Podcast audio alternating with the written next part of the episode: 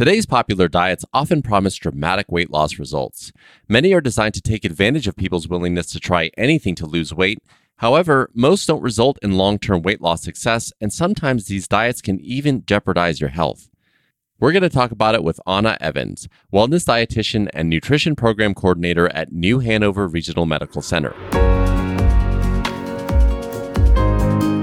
This is Healthy Conversations, the podcast from New Hanover Regional Medical Center. My name is Prakash Chandran. So, first of all, Anna, it's great to have you here today. Let's just start with the basics. Why don't these diets that we hear about usually work? Yeah, thank you so much for having me. I think diets don't work because they oftentimes are very restrictive and controlling. And while they might give initial results right away, they're super hard to maintain. So it's really important to focus on a more sustainable plan that makes you feel good and is enjoyable.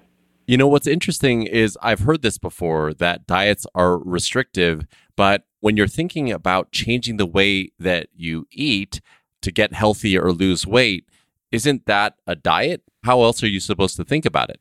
Right. And I think, first of all, defining the word diet is really important. Really, the word diet is just simply the food and drink that is regularly consumed. So that word in and of itself gets really kind of misconstrued. A lot of people interpret the word diet as, again, restrictive. So, really, a better mentality is to focus on what you can eat, not what you can't eat.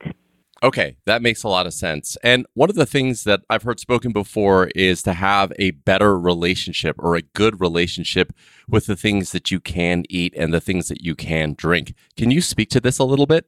Yes, I love that that phrase a healthy relationship with food. I focus on that a lot with my clients here at New Hanover. We have a program that really teaches our folks how to eat and why to eat and when to eat as opposed to what to eat. A lot of times we kind of fall into these traps of diets because all we're focusing on is restriction and what we can't eat. But when we slow down and be a little bit more mindful and focus on what food can do for our body and the nutrients we might be missing that might be causing the cravings or causing our fatigue, that is when we see results. So again, focusing on how we eat by slowing down and, and what the proper times to eat. And again, why we eat, what is the food doing for us? That can really create a more joyful and healthy relationship with food. Understood. So, before we get into the specifics of what a sustainable and good diet is, I want to understand a little bit more around what causes people to think about dieting and how they should begin. It's different for everyone. You know, with my clients, it's anything from getting lab results back from their doctor that maybe their blood sugar is high or maybe their cholesterol is a little high and they feel like they need to start making some changes. Of course, there's the obvious slow weight gain, especially during the pandemic. The average weight gain in America was one and a half pounds per month. So that's been a big reason we've seen a lot of people come in now. So really, you know, and it could be anything from energy levels to not feeling good in your clothes to lab results to family history. So people want to make changes in their diets for many reasons. I get a lot of athletes that come in as well who want to improve performance. So it's really dependent on the individual.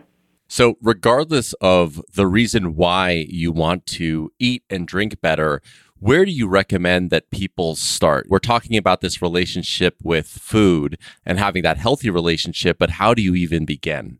Sure. A good place to start is just by starting to write things down and identifying, without any pun intended, the biggest fish to fry. So a lot of times we focus on pulling out sugar or stopping drinking or no carbs and really that might not be appropriate for you just because you heard it in the news or someone else did it and lost weight so if you can take an assessment for 2 or 3 days and keep a food diary an activity journal and bring it to a dietitian and have them look at it with you and identify the places that you could make changes that will give you the biggest results, that would be a really great place to start. There's not really one place fits all for me to say that everyone should start. Of course, there's some broad principles that everyone can benefit from, but that would be a great first step. Just starting with some gentle observation of what you're currently doing. Yeah, I think just understanding what you're putting in your body seems like a really good place to start. I've also heard you talk about the 80 20 rule. Can you maybe speak to this a little bit? Yeah, again, I love the 80 20 rule. So, this principle says that in a healthy lifestyle in relationship with food, if you're sort of following a healthy pattern of eating and you're eating mostly unprocessed, clean foods, lean proteins, fruits and vegetables, kind of doing what you know you're supposed to be doing 80% of the time, you have a little wiggle room around 20% of the time to have the dessert, to have the cocktail, to kind of go outside the lines a little bit. Even if you are on your weight loss journey, 80 20 is completely appropriate and teaches you how to enjoy splurges without feeling like you're falling off the wagon. Okay. That makes a lot of sense. And that actually makes me feel better just talking to you right now. Yes. And even if you think about it, you know, if you let's just say someone eats five times a day, right? So times seven, that's 35 times a week that you're eating. 20% of that, you know, is you can kind of go off the wagon five times that you eat. And that gives people a lot of mental freedom around what they eat. So if you have one snack that's not ideal or one meal, you just get right back on the next time you eat. Totally makes sense. So, one of the things that you're speaking to is first, this gentle observation, really just taking in what you are eating and potentially taking it into a dietitian or someone that can help kind of guide you on your food journey. However, there's going to be a lot of people that look at the internet or read these articles around these diets that are around, whether it be keto or paleo or whatever the new fad diet that has come into the mainstream what would your recommendations be around trying to hop to one of those diets versus try to do it in a more measured way? Sure. A lot of, first of all, I'll say, back up and say, any plan or food trend that tells you to exclude one macronutrient is not a sound or sustainable plan. Now, what I mean by macronutrient is anything that tells you to exclude a protein, carbohydrate, or fat. Those are the nutrients your body needs in greatest amounts usually are not sustainable. Now, of course, there are small percentages of people who, for medical reasons or other reasons, might do well on those, but for most people, you need to be having a balanced diet. So, a good place to start would be very simply following what's called the plate method. So, making sure that every time you eat a meal, half your plate is fruits and vegetables, one quarter of the plate is a lean protein, and one quarter of the plate is a whole grain. Super simple, basic elementary tip, but it really is sound advice. Yeah, that's definitely a good framework.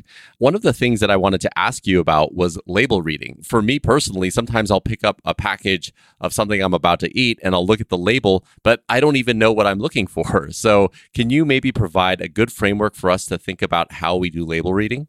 Yeah, I mean, I'm just going to grab a package of granola I have in front of me right now and and just kind of talk you through it. So the first place my eyes always go is the ingredient list, which is opposite of what most people do, which is go to right to calories or the numbers. So just start by understanding what is in the package of food you're holding. And you want to go for less ingredients, less words, make sure you can read everything, and make sure sugar is not in the first eight ingredients or so. So, first, make sure you can read everything. Just know what you're putting in your body. Ideally, we want to eat foods without packages fruits, vegetables, whole grains, meats. But of course, it's 2021. There's some healthy foods that come in a package. So start there. Next, you want to go to those numbers. Look at your serving size. Make sure that what you're putting on your plate is reflecting the numbers that the ingredient list states. Then you can look at calories, sodium, added sugars, protein, and carbs. That's just a really great little kind of plumb line for looking at your food. One of the things I do with my clients is what's called a pantry detox, and they get a whole list of things to look for in their ingredients. They get rid of some things, they replace it with healthy oils and healthy salty snacks, sweet snacks, and kind of create a fresh start in their home. And that having a healthy environment, making the space that you spend the most time in, eating with yourself and your family and your friends, having that be very healthy and inviting and a clean environment is a great place to start with making any health changes. Save your splurges for when you're out of the house, the ice cream cones and the heavier meals and the drinks. Do all that out of the house. Have your own personal space be really healthy and clean eating oriented. I love that. Just keeping a clean and healthy environment at home in the kitchen. I mean, naturally, you kind of gravitate and are influenced by the things around you. So that makes so much sense to me. Can you maybe speak to some of the other things that people can do when they're at home, maybe around how they cook to just keep that healthier lifestyle going? Sure. One of the biggest things that I encourage my clients to do, and we do a lot of classes around, is meal preparation. And it can be as simple or complex as you want it to be. So you can be a total foodie and plan your meals out for the whole week, or you can just kind of be very simplistic and say, I'm just going to kind of rotate these couple of days of food and I'm going to grill some chicken breast, hard boil some eggs, get some unsweetened yogurts and pre bag some fresh veggies and pre portioned hummus containers and just kind of map out what my meals and snacks will be for the week. So that's a huge thing that people can do. The more you prepare, the less stress there will be around staying on track all week. You know, we create all this anxiety when there's unknowns like what am i going to eat i got to work and i have nothing to eat so naturally of course you're going to go to the vending machine or get takeout so we create all these unnecessary barriers and essentially excuses when we don't take the time to plan and prepare. Meal prep is kind of like a muscle that strengthens over time. When you first do it, it's going to feel like it takes up half your weekend. It can be really exhausting. One tip to getting started is either grocery shop on a separate day from your meal prep day so it doesn't feel like you're all consumed by food all weekend, or use an online grocery shopping app or website. A lot of times they're free. I know Walmart does it for free over a certain dollar amount. So that also allows you to not overbuy and not engage in impulse buying. So that's a really, really great place to start when it comes to getting back on track with healthy eating. Yeah, you know what? Just that framework of using an app or a website, you kind of have to be thoughtful around. Like, I'm explicitly going to buy these things rather than the browse mentality where you just pull things off of the shelf, which I'm 100% guilty of. So, that is definitely something that I'm going to try just to keep things more focused. yes. And we just get so mindless and we don't slow our butts down, you know, and food is in keeping our body energized and fueled and nourished is, is the one thing that our body needs and we need to stay alive yet it gets put on the back burner. So we just need to slow down on the weekends have that cup of coffee make your shopping list engage the family even with some meal planning and get organized. Get yourself a planner write things down take an inventory and then shop in the order of the things that you need in greatest amounts. So get the most produce. That's what you want to fill most of your cart with then go to the meats, then go to the grains and the snacks. So just kind of keep that order of shopping and proportions in mind. Yeah, there seems to be a persistent theme in our conversation, and that's that this stuff takes time. It takes time to really understand the food that you're putting in your body and to also measure out how you're going to eat healthy for the long run. So it's something that you just need to give yourself a little grace about because it's not something that happens overnight, wouldn't you say? Yes, absolutely. It absolutely does not happen overnight. We all have again, different histories, backgrounds, even cultural influences, family influences on how we eat and what we eat. So, kind of untangling that in your lifestyle takes time. And, and people oftentimes forget about some of the building blocks as well around good nutrition habits. So, getting good sleep and making sure that, again, your environment is healthy, that you're planning, that you're even using what I call a hunger scale before you go ahead and eat. So, on a scale of zero to 10, how hungry are you really? And is it your head telling you you're hungry, or is it really your body telling you you're hungry? So, kind of identifying emotional or stress eating versus physical hunger. So, there's just a lot of layers that get ignored when people really want to make a lifestyle change that need to be addressed before you just jump into eating all healthy fat or cutting out the carbs. You know, there's a lot of layers to it to really make it last. Absolutely. One of the things that I wanted to ask you about was the quality of the food that we were taking in. I've heard you should buy only organic or grass fed, and there's so many rules around what you should be buying. Do you have any thoughts around this?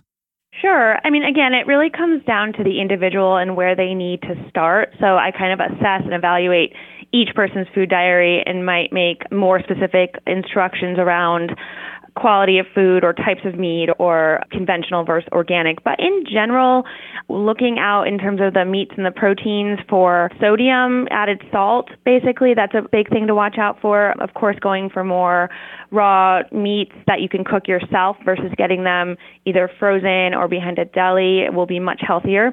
So just even a simple step like that, getting a fresh chicken breast from the butcher versus a frozen, already cooked chicken breast can save you lots of sodium, which we know is linked to high blood pressure. And then when it comes to fruits, really, and vegetables, so many people struggle with getting them in. Don't quote me on this exact number, but I think it's something around 35% of Americans don't eat a fruit or vegetable at all in a day, some days of the week. So to me, that's really alarming. So just get the fruits and vegetables in. Don't get lost in the weeds especially at first when you're trying to change your diet, just try to get them in either fresh first, frozen without any added sugar or salt, or even canned with no salt added, and then focus on some of the buying local, following organic practices. But really, if you can get the plate method down first, so half your plate fruits and vegetables, a quarter of it, some kind of protein that doesn't have added salt or breading or fried, and then a clean whole grain that has lots of fiber. Start there and then build your way up. We so often jump into the details or the weeds, as I like to call them. So keep it simple and just be gentle with yourself as you make the changes. Great advice, Anna. Is there anything else that you'd like to leave our audience with today regarding food or their relationship with food and leading a healthier lifestyle? Just have fun with it, laugh, just don't be too hard on yourself. Like I keep saying, be gentle and, and just look at what you can eat instead of what you can't eat. In this day and age, there are so many blogs and websites and cookbooks and clean foodies that there's no reason you should get bored. Add a lot of variety. Look at things like the texture and flavors of your salads. Get different greens every week. Don't just buy the same fruit every week. Rotate things up, switch it up. Keep it alive. Involve your friends and family and just make it part of your lifestyle and your everyday walk so you don't get burnt out on it. That was a big closing statement, but I'm really passionate about it and I think it's just so important to make it part of who you are. Anna, that is perfect. Not too big at all. And I think wonderful advice today. So thank you so much for your time.